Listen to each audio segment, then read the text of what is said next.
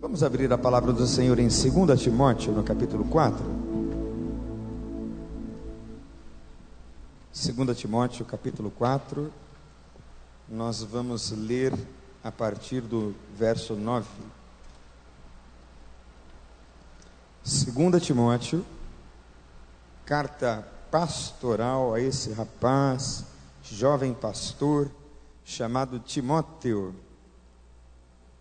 2 Timóteo capítulo 4, nós vamos ler a partir do verso 9. E o texto diz assim: Procure vir logo ao meu encontro, pois Demas, amando este mundo, abandonou-me e foi para Tessalônica. Crescente foi para a Galácia e Tito para a Dalmácia. Lucas está comigo.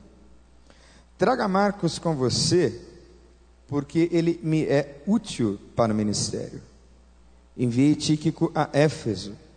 Quando você vier, traga a capa que deixei na casa de Carpo em Troade, e os meus livros, especialmente os pergaminhos. Alexandre o ferreiro causou-me muitos males. O Senhor lhe dará a retribuição pelo que fez. Previna-se contra ele porque se opôs fortemente às nossas palavras. Na minha primeira defesa, ninguém apareceu para me apoiar, todos me abandonaram. Que isso não lhe seja cobrado. Mas o Senhor permaneceu ao meu lado e me deu forças para que por mim a mensagem fosse plenamente proclamada e todos os gentios a ouvissem.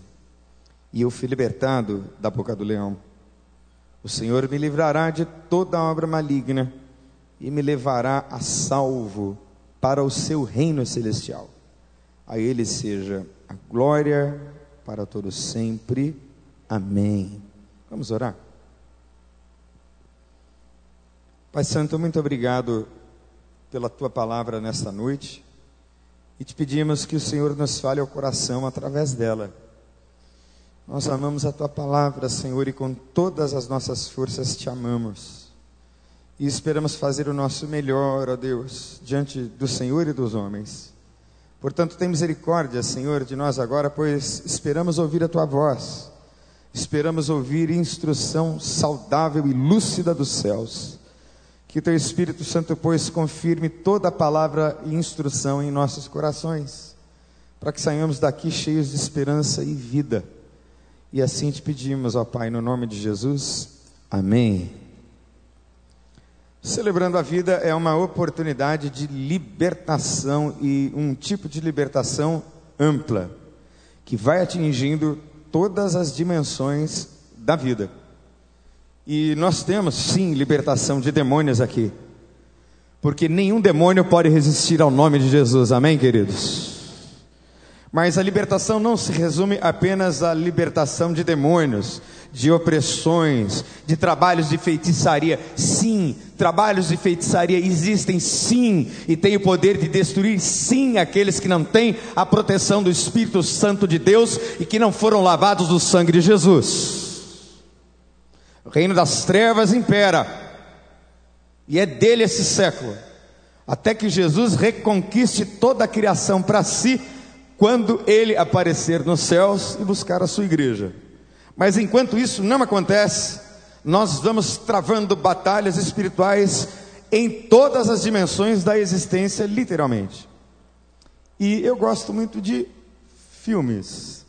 E eu prefiro assistir um bom filme mais de uma vez do que assistir novos filmes que não têm boa crítica.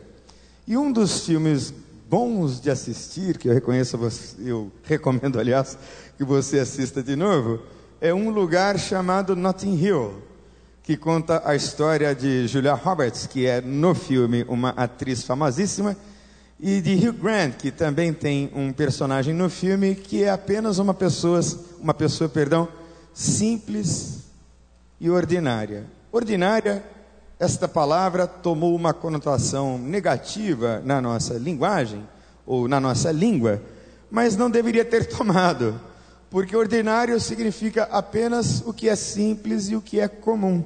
Por isso é que a nossa campanha é extraordinária, extra sem. Você vai dar algo além do ordinário, além do comum. E no filme nós vemos toda uma trama romântica entre ele e ela.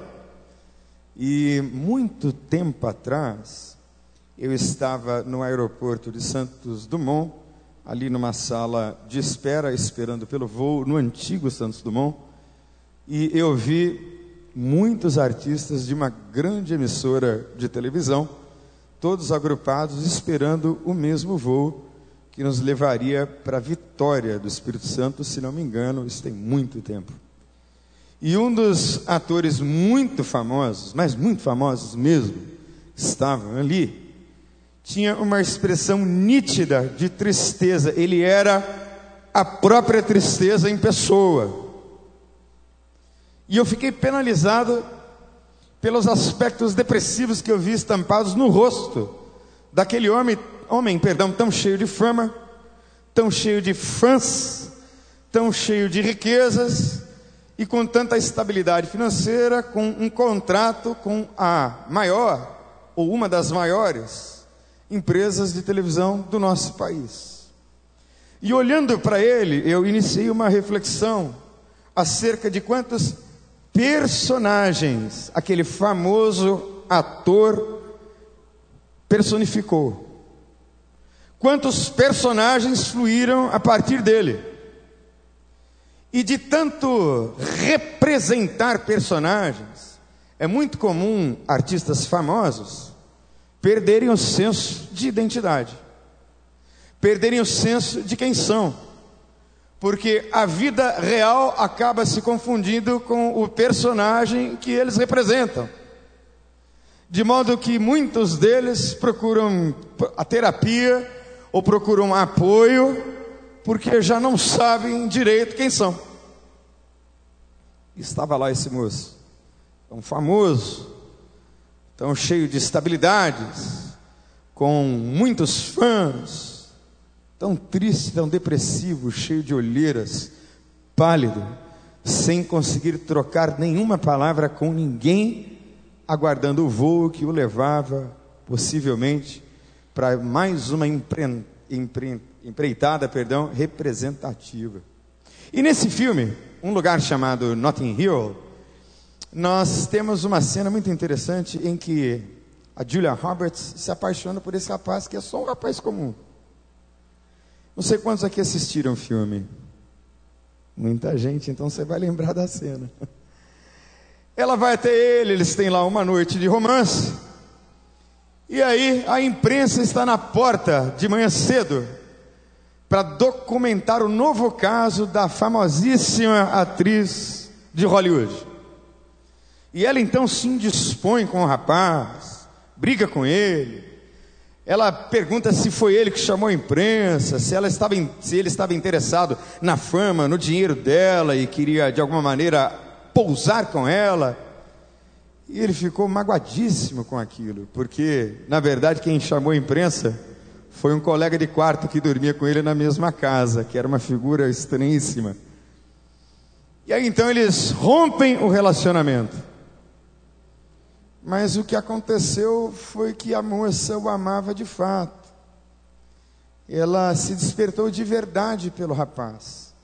Passaram-se meses e aí você percebe a história do sofrimento do rapaz que sentia falta da atriz famosa a quem ele amara um dia. E ela volta para tentar reconquistá-lo.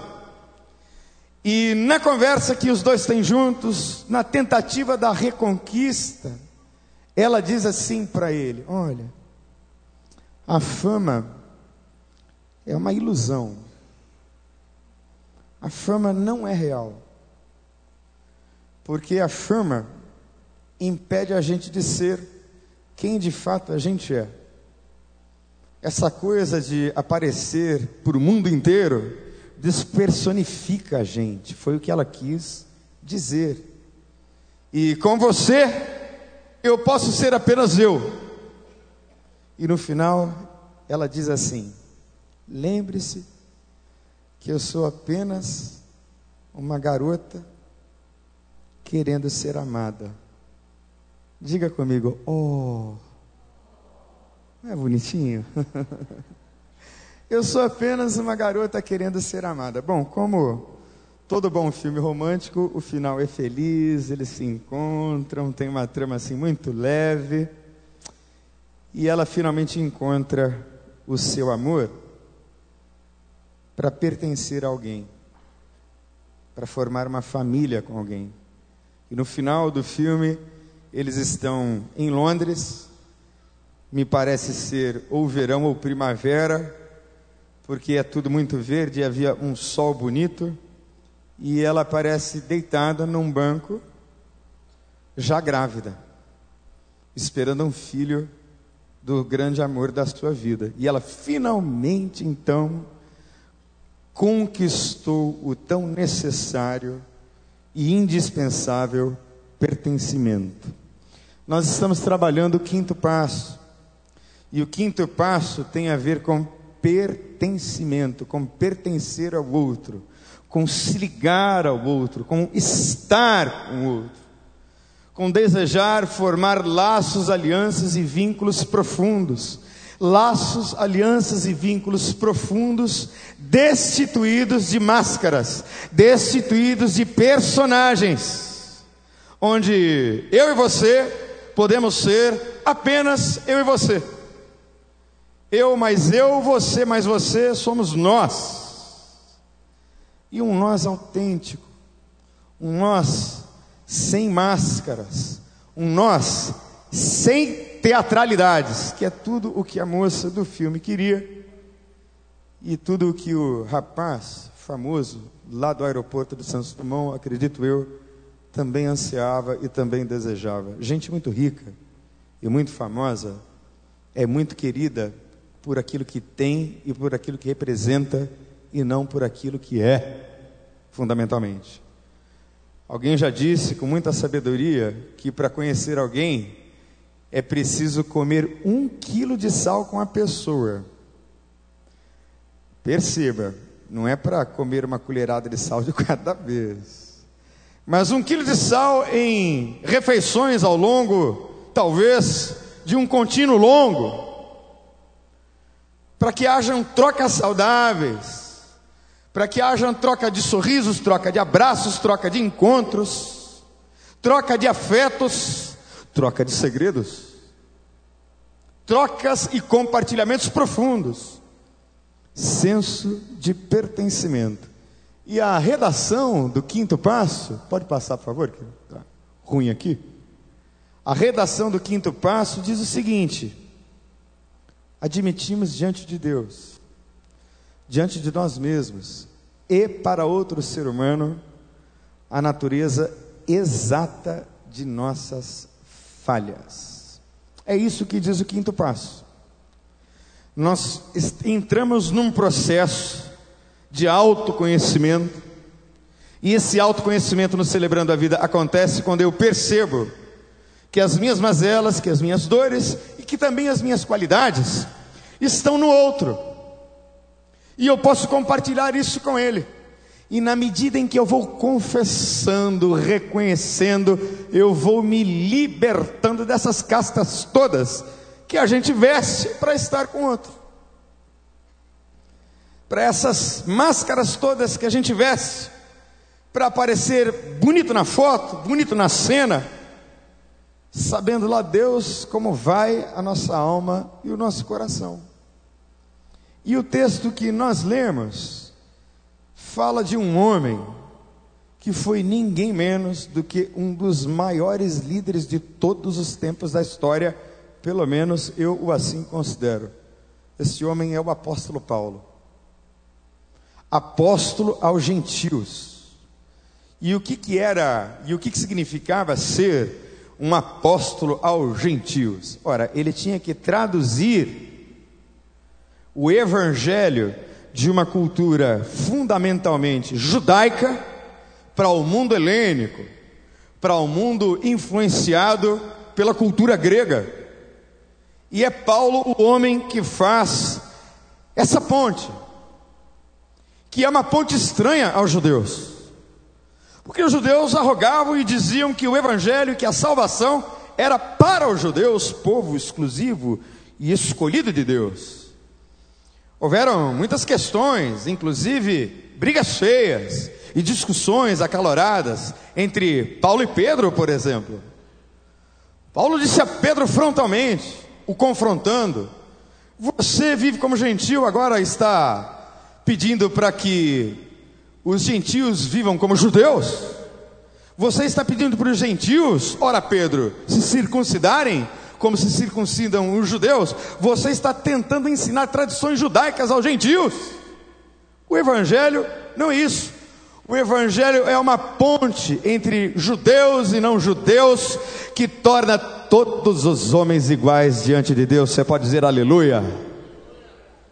É um Evangelho que constrói pontes e iguala todos pela graça, pela misericórdia de Deus. E Paulo está nesse momento ao que tudo indica, segundo estudiosos, numa prisão domiciliar. Ele tinha saído do cárcere em Roma, agora ele estava preso em uma casa, a sua própria, em Roma. Preso lá. Preso, aguardando a morte. Se você ler o texto um pouquinho antes, você verá Paulo dizendo: Olha, eu já estou sendo preparado como uma libação a Deus, um sacrifício a Deus. Eu já estou sendo preparado para a minha morte, e Ele sabe disso. Ele sabe que dali não muito tempo, Deus o levará. Ele já está avançado em idade, ele já está na etapa final do seu ministério, ele já está no epílogo da vida. Então ele decide escrever essas recomendações ao seu verdadeiro filho na fé, é assim que ele se refere a Timóteo, meu verdadeiro filho na fé, um jovem pastor, um pastor que tem ninguém menos que Paulo como referência. E Paulo, como eu disse e volto a dizer, é uma das pessoas que eu mais admiro, um dos maiores líderes de todos os tempos da história, um homem extraordinário, poliglota, versado em filosofia, versado nas ciências da época, versado em todo tipo de conhecimento e ao mesmo tempo, Paulo não esconde que é gente. Paulo não esconde as suas fraquezas. Paulo é tudo menos um personagem. Ele é um ser humano autêntico. Ele é uma pessoa que não tem medo de se despir. Ele não tem medo de abrir a alma e o coração. E é exatamente o que ele faz nesse finalzinho da carta que ele escreve para Timóteo, mas que ele também faz questão que todas as pessoas pudessem lê-la, de modo tal que esta carta chega até nós hoje como palavra de Deus viva, que foi dada a Timóteo, mas se aplica a mim e a você. E ele começa dizendo da sua solidão. Pode passar. Paulo está só. Ele está sozinho. Ele está se sentindo sozinho. Paulo? É, Paulo. Paulo é gente. Então ele sente solidão. Procure vir logo ao meu encontro porque na minha defesa todos me abandonaram. Vem logo ao meu encontro, Timóteo. Vem me ver. Vem me dar um abraço. Como dizem na Bahia, vem me dar um cheiro. vem me dar um aconchego. Vem me dar um beijo. Deixa eu sentir o hálito da sua boca. Deixa eu sentir o cheiro do seu suor das suas roupas, me deixe ouvir de novo a sua voz. Você sabe que naquela época não tinha telefone. Então ele queria ouvir a voz do moço: Vem, vem me ver. Ora, a necessidade de ter alguém ao lado da gente é absolutamente imprescindível. Ninguém pode viver sozinho. E o que acontece muitas vezes é que nessa necessidade de pertencer, a gente desenvolve formas doentias de pertencimento. Ora, não é novidade para ninguém aqui, ou pelo menos para a maioria, que eu fui um usuário quanto mais de cocaína na minha adolescência. E o que eu queria era só aceitação. Era só pertencer a um grupo que me amasse de verdade. Porque o meu pai estava longe de mim, a minha mãe trabalhava demais a um ponto em que muitas vezes eu não havia durante a semana inteira. Eu estava longe dos meus amigos numa cidade do interior. E o que eu queria era um novo ciclo de amigos, um novo ciclo de pertencimento, um novo ciclo de pessoas que me amassem para que eu definitivamente expulsasse a solidão da minha alma. E aí, então eu procurei uma via química, que era cocaína, para pertencer a um grupo de pessoas que tinham histórias muito semelhantes à minha. E a gente foi indo nessa vibe aí, pertencendo um ao outro. Ora, o sonho de um ator é pertencer a uma grande emissora de televisão, uma grande companhia de teatro, ou quem sabe, estrelar em filmes de Hollywood, ou quem sabe no cinema nacional, para depois ser catapultado à fama. Mas do que nós temos visto, e volto a repetir, pertencer a essa grande emissora de televisão para aquele grande ator, não funcionou. Não trouxe a ele a devida realização, e infelizmente não lhe aplacou a solidão, a expressão daquele moço, não tão moço, no aeroporto de Santos Dumont, era a expressão viva da depressão, da tristeza e da ausência de gente. Tão cercado e tão rodeado de tanta fama e de tanto tudo. Ele só não tinha o que faltava. E o que faltava era alguém que o amasse pelo que ele é. E aí a gente vai vestindo essas máscaras. A gente vai vestindo esses personagens para ser assim. E eu me transformei no menino naquela época que não era eu. Hoje eu sei que eu sou eu. Eu sou eu porque eu fui salvo pelo sangue de Jesus. Agora eu pertenço a Ele.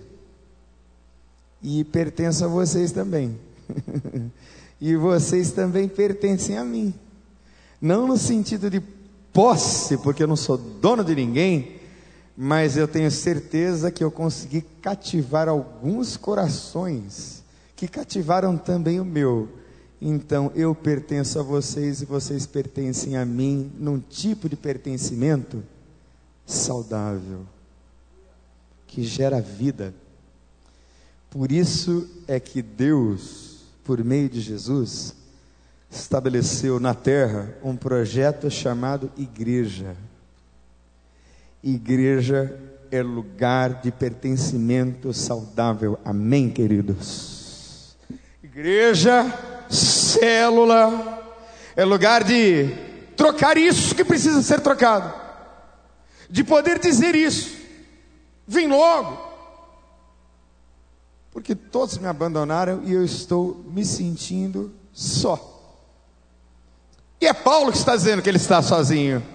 É ele que está dizendo que precisa desse contato.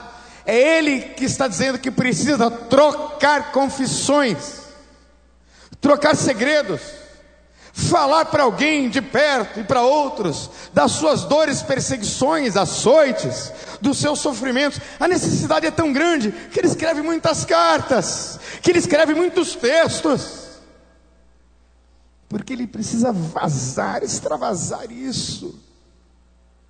Paulo precisa ter a certeza de que, mesmo à distância, as pessoas se importam com ele e sabem da sua dor, por isso ele está só desejoso de mais gente.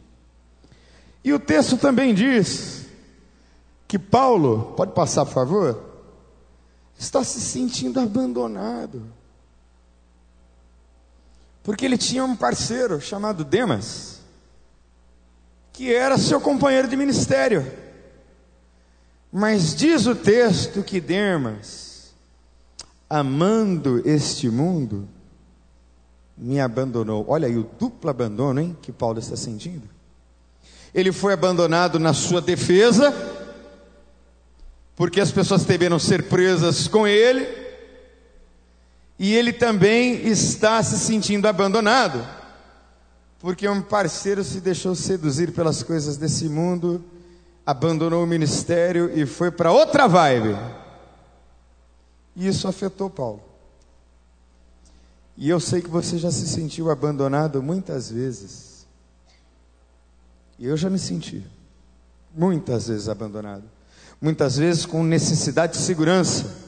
Muitas vezes com necessidade de que alguém diferente de mim lutasse por mim, me defendesse. Alguém que estabelecesse um limite e dissesse: Não faça isso com esse homem. Quantas vezes na vida e na minha jornada com Deus eu me senti abandonado. Mas tanto quanto foi como Paulo tem sido comigo, ainda que o meu pai e minha mãe me abandonem, o Senhor meu Deus, porém, nunca me abandonará, aleluia. Ele está comigo. E Deus estava com Paulo, sim, claro mas nós temos necessidade de gente também. Nós temos necessidade de pessoas conosco. E Paulo está dizendo: todos me abandonaram. E ele sentiu isso. Eu preciso dizer a você, meu irmão, minha irmã, que existe um jeito desses abandonos todos da sua vida deixarem de produzir todos esses efeitos danosos que vem produzindo na sua vida até hoje.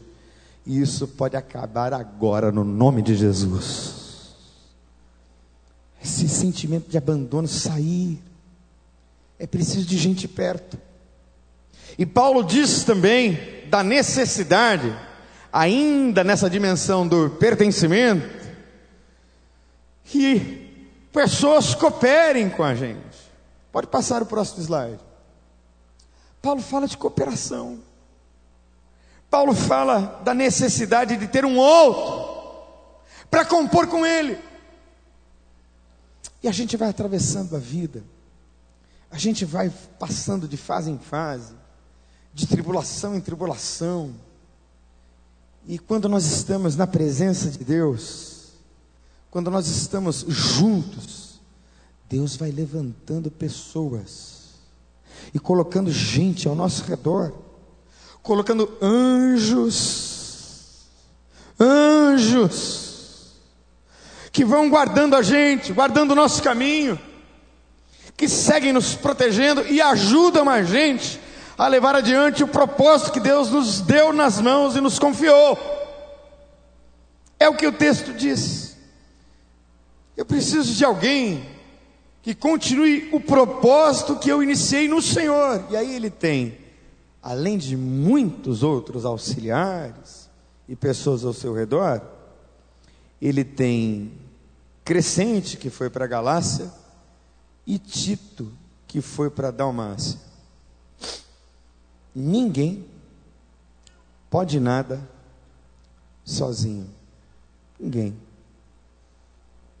Ninguém consegue no reino de Deus, e em lugar nenhum, realizar nenhum grande projeto relevante sozinho.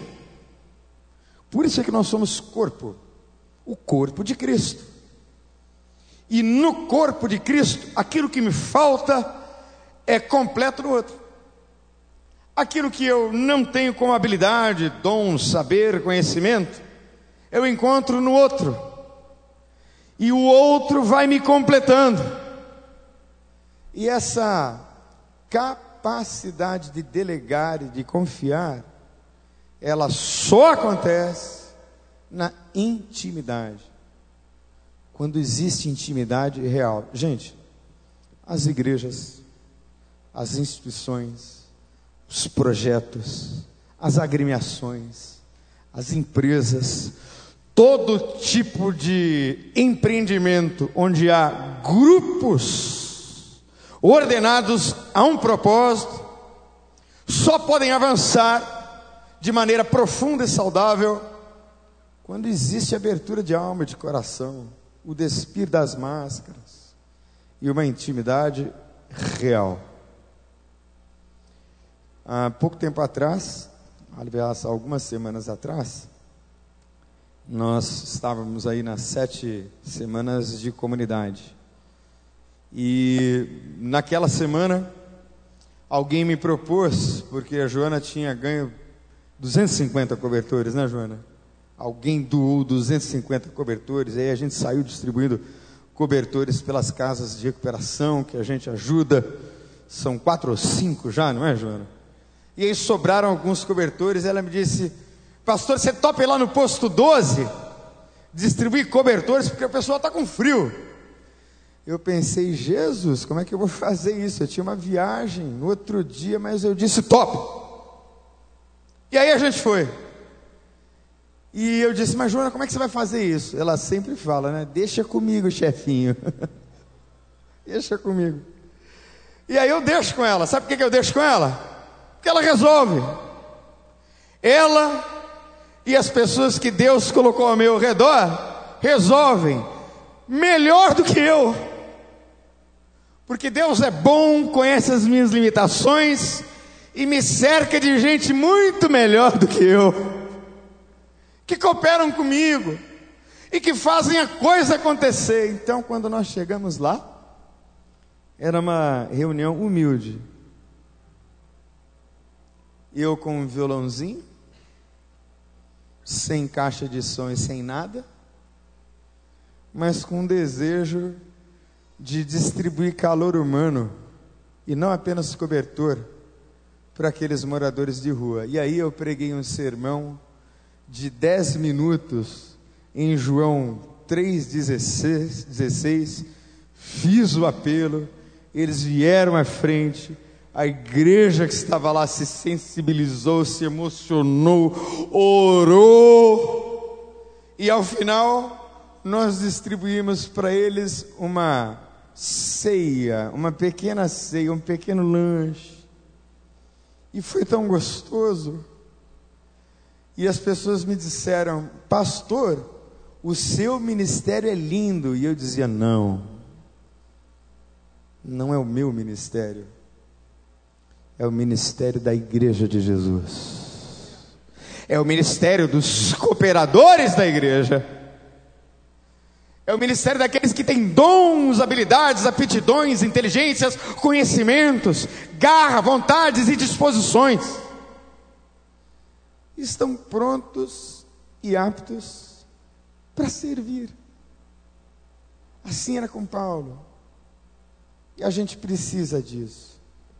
Querido, querida, está difícil. Pede ajuda. Está doendo? grita ai. Mas não é para gritar ai a vida toda. É para gritar ai, apontar a dor e deixar Deus curar. Porque no meio da comunhão há libertação no nome de Jesus. Isso liberta. Não estou abandonado, não estou sozinho, tenho cooperadores comigo. E Paulo também fala das suas saudades. Pode passar. Dizem, e eu acredito ser verdadeiro, que a palavra saudade só existe no idioma da língua portuguesa. Saudade, o que é saudade? Nós poderíamos poetizar sobre saudade, mas saudade é aquele sentimento que nós temos referido a pessoas que passaram pela vida da gente e deixaram marcas lindas, e a gente se recorda delas e às vezes nós lamentamos porque elas foram e partiram. Eu tive algumas pessoas assim. Paulo disse assim que só Lucas está comigo, então ele precisa de mais gente de quem ele sente saudade. Paulo sente saudade. Eu e minha esposa tínhamos uma intercessora que se chamava Dona Eufrásia. A Dona Eufrásia era cega. Mas quando ela dizia: Meu filho, eu vou orar por você, a Dona Eufrásia orava por nós. A Dona Eufrásia orava todas as madrugadas. Ela acordava às duas da manhã e às vezes ia até às cinco intercedendo. Eu já participei de intercessões com a dona Eufrásia, em que nós começamos a orar de manhã e a gente não viu o tempo passar. E já era duas, três horas da tarde de oração e de intercessão. E essa senhora, como eu disse, era cega.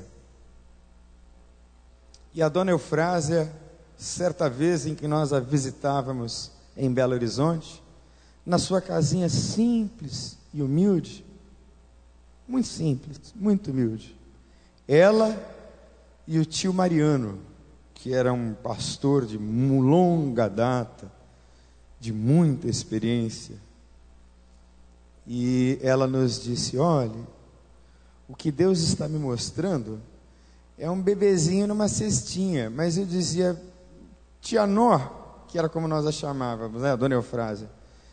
Bebê na cestinha a essa altura da vida não dá mais. A gente não está planejando ter filhos. Mas aprove a Deus nos dar a Sofia. E ela dizia: Olha, esse bebê que Deus vai dar para vocês é um bebê assim, tão fofinho, tão gordinho, mas dá uma vontade de apertar.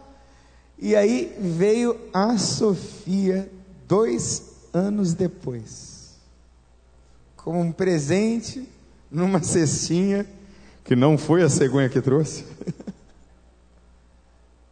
mas ela veio. Como eu tenho saudade da tia Nó.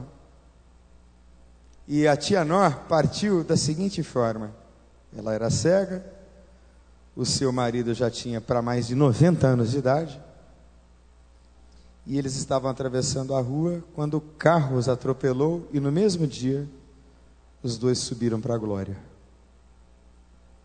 Que saudade da tia Nó. Deixa eu dizer uma coisa para você.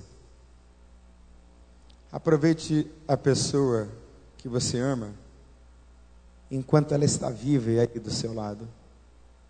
Porque pode ser que por circunstâncias adversas da vida, eventualmente ela falte. Então o tempo de amar o outro é hoje. O tempo de fazer aquela visita que você está protelando é essa semana aqui. O tempo de fazer aquela doação que você pensa fazer é agora. O dia de dar um abraço é hoje. O dia de se reconciliar para receber e dar perdão é agora. Porque o tempo pode ser implacável e inescapável. Então não deixe, literalmente, para amanhã o que você pode fazer já já. O abraço, o perdão, a reconciliação literalmente vão libertando a gente. Porque nós precisamos pertencer um ao outro de maneira limpa, leve e saudável. Paulo também fala da sua parceria, que implica, pode passar numa completude. Mais uma vez, Paulo não tem todos os dons. Paulo não pode estar em todos os lugares. Paulo não pode pregar todas as mensagens. Paulo não pode levar adiante a sua missão sozinho. Então ele precisa de mais gente. Por isso que há uma parceria e uma completude quando nós nos tornamos família de Deus. E uma das formas, eu vou dizer mais uma vez, bem prática da gente pertencer de maneira saudável aqui na igreja, é quando a gente entra numa célula é quando a gente de fato persevera num ministério e segue neste ministério, apesar de todos os desafios e percalços que vão aparecendo no caminho.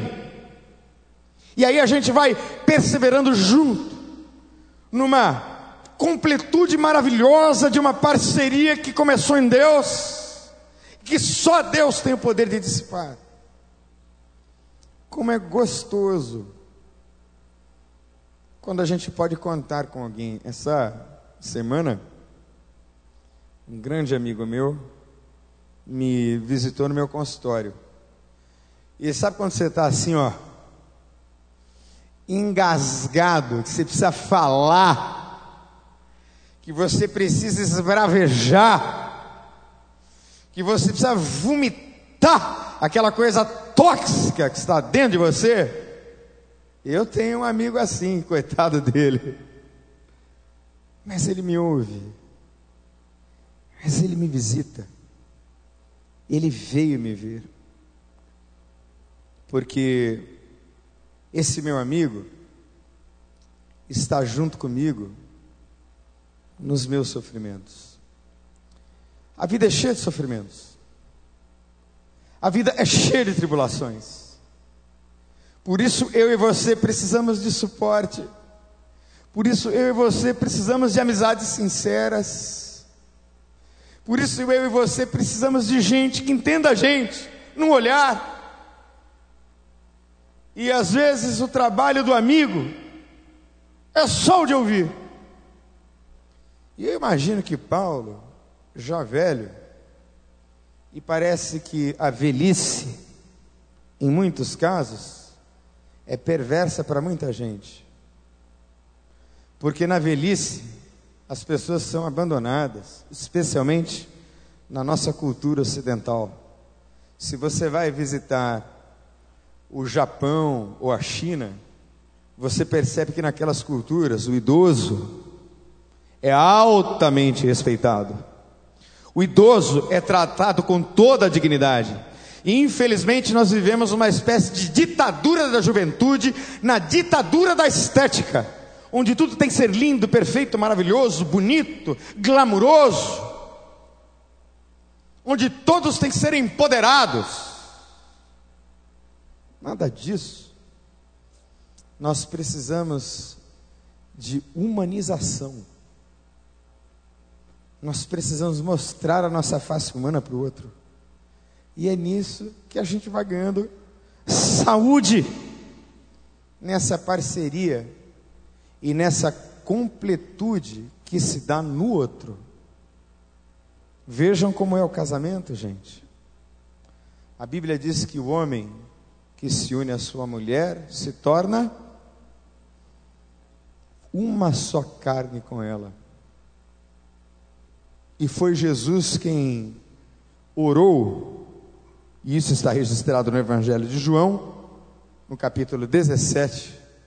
E ele diz assim: Que eles sejam um, como nós somos um, para que o mundo creia que tu me enviaste.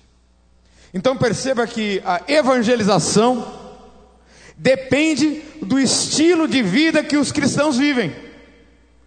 Não apenas do testemunho do ponto de vista e da perspectiva moral, da santidade, mas, sobretudo, da unidade, da capacidade de chorar junto, da capacidade de se condoer, de se compadecer juntos, a capacidade de se organizar para trabalhar juntos, na capacidade de estar em comunhão e uma comunhão profunda, longa, que atravessa as décadas.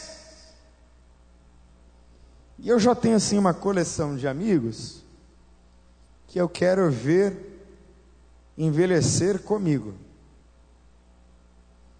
Você consegue pensar como será a sua vida daqui a 30 anos?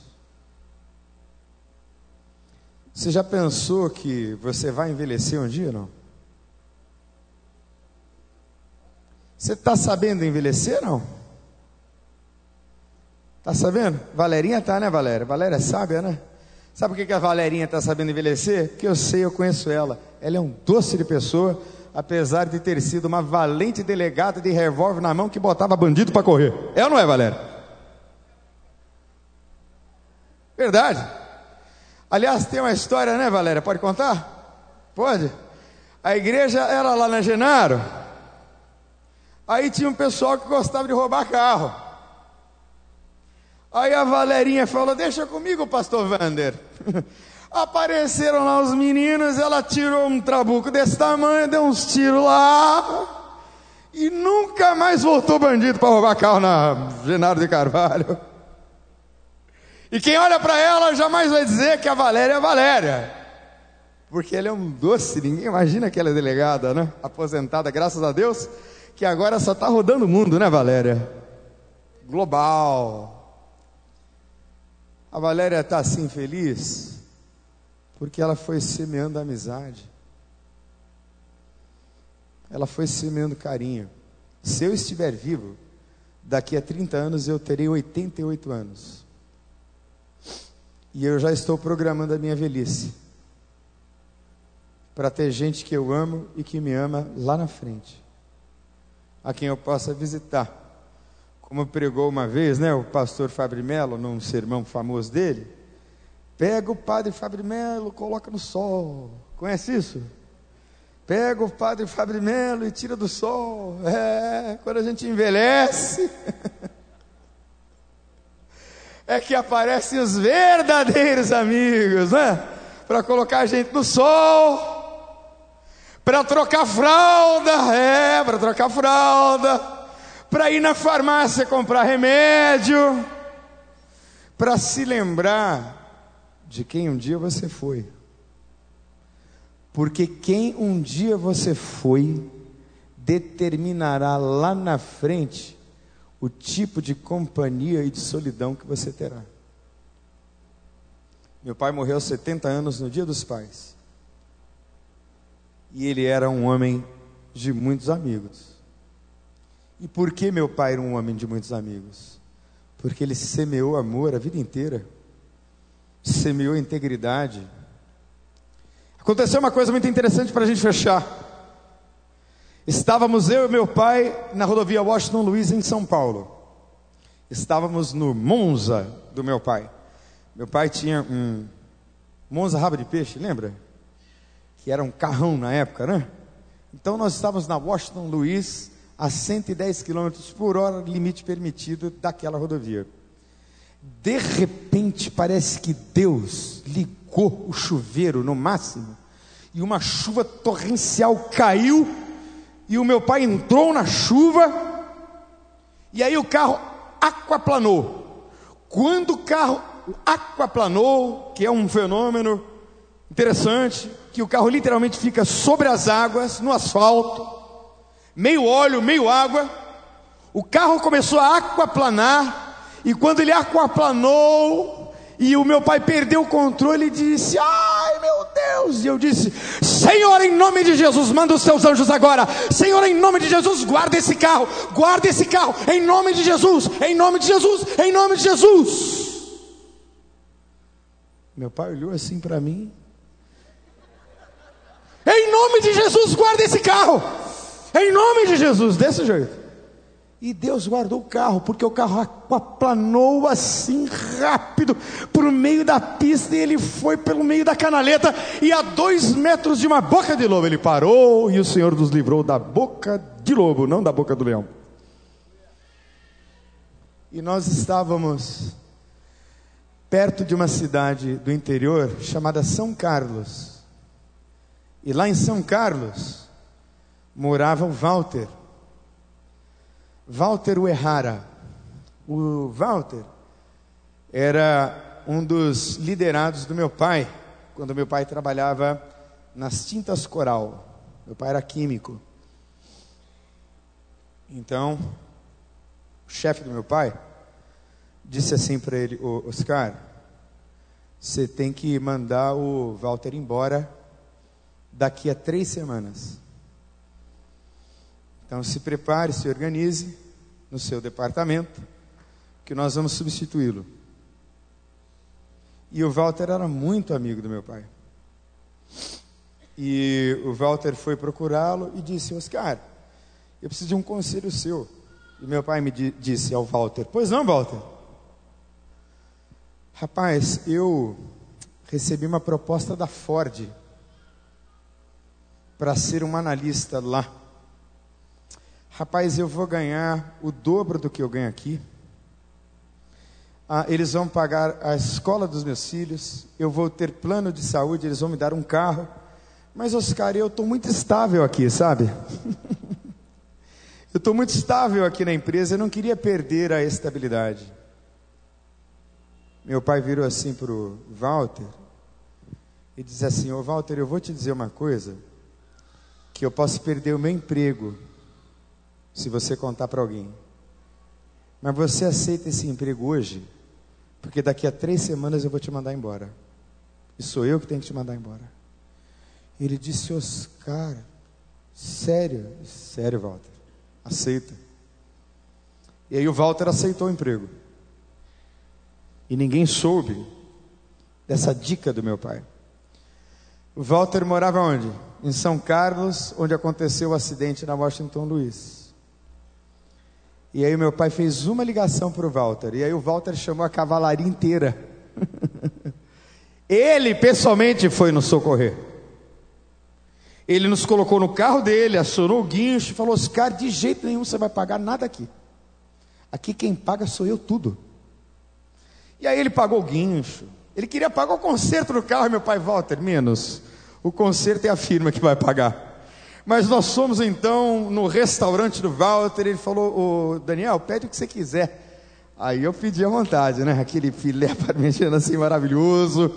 E nós fomos dormir na casa do Walter. E ficamos lá muito bem guardados e hospedados. O Walter acordou no outro dia e nos levou até a porta da nossa casa em Santo André.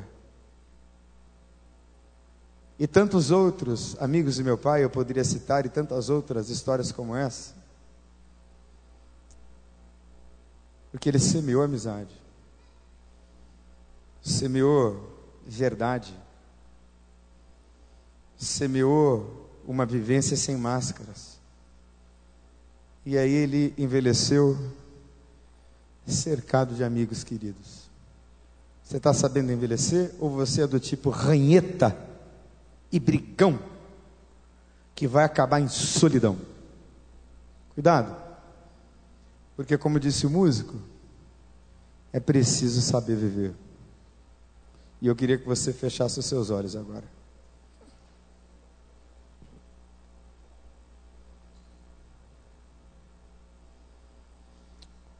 Feche os seus olhos. O Senhor me livrará de toda obra maligna e me levará salvo para o seu reino. Feche os seus olhos. Eu não sei como anda a sua dimensão relacional. Eu não sei a quantas anda a sua necessidade de carinho, de amor, de gente. É um tipo de libertação diferente, não é? É um tipo de cura diferente. É quando a gente consegue dizer para o outro a natureza exata das nossas falhas. É quando a gente consegue abrir para o outro o que está podre dentro da gente. E o outro não nos julga porque nos ama. É quando a gente consegue falar das nossas solidões, dos nossos abandonos, das lutas, dos percalços. Chega de máscaras. Vamos tirar as máscaras hoje? Que a máscara não é útil nem no carnaval. Porque depois a máscara cai. E o que sobra é a ressaca um tipo de pertencimento doente. Hoje nós estamos chamando você para pertencer a Deus e para se deixar pertencer junto de gente decente junto de gente amorosa, junto de gente querida, junto de gente que semeia amor, que semeia legados de integridade, coisas simples, de gente que vai comer as refeições singelas da vida com você, porque é melhor arroz com ovo com o melhor dos amigos do que a melhor refeição no melhor restaurante em Paris, com uma pessoa, as máscaras com ela. Não é esse o Evangelho, nem é essa a verdadeira vida. Deus está chamando você para pertencer a Ele e ao outro. Você quer esse tipo de libertação? É esse tipo de libertação que está procurando? Então você tem isso aqui para receber hoje. Então, se você gostaria que eu orasse por você, você que está sofrendo sozinho, para de sofrer sozinho. Tem gente para sofrer junto com você aqui. Então, a minha oração vai ser bem simples, o meu apelo mais simples ainda. Se Deus falou com você, você gostaria disso, de viver isso.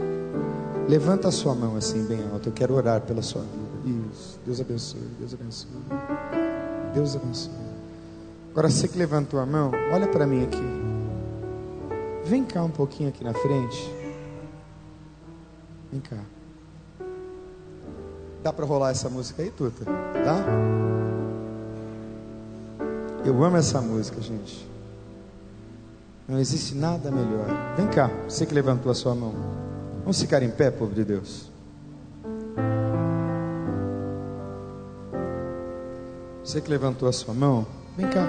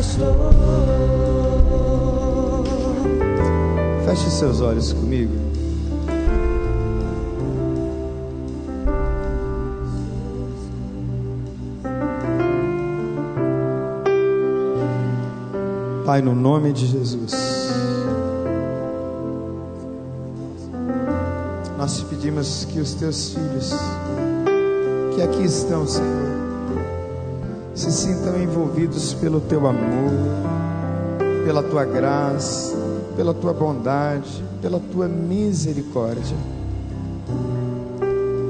Que eles se sintam família de Deus conosco que eles se sintam amados por nós e pertencendo a esta família.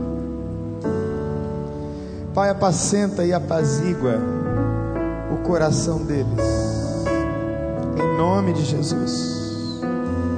Cuida deles como bom pastor que tu és, para que eles experimentem, Deus, o que nós estamos experimentando como corpo de Jesus, como igreja, como irmãos que se amam e se ajudam.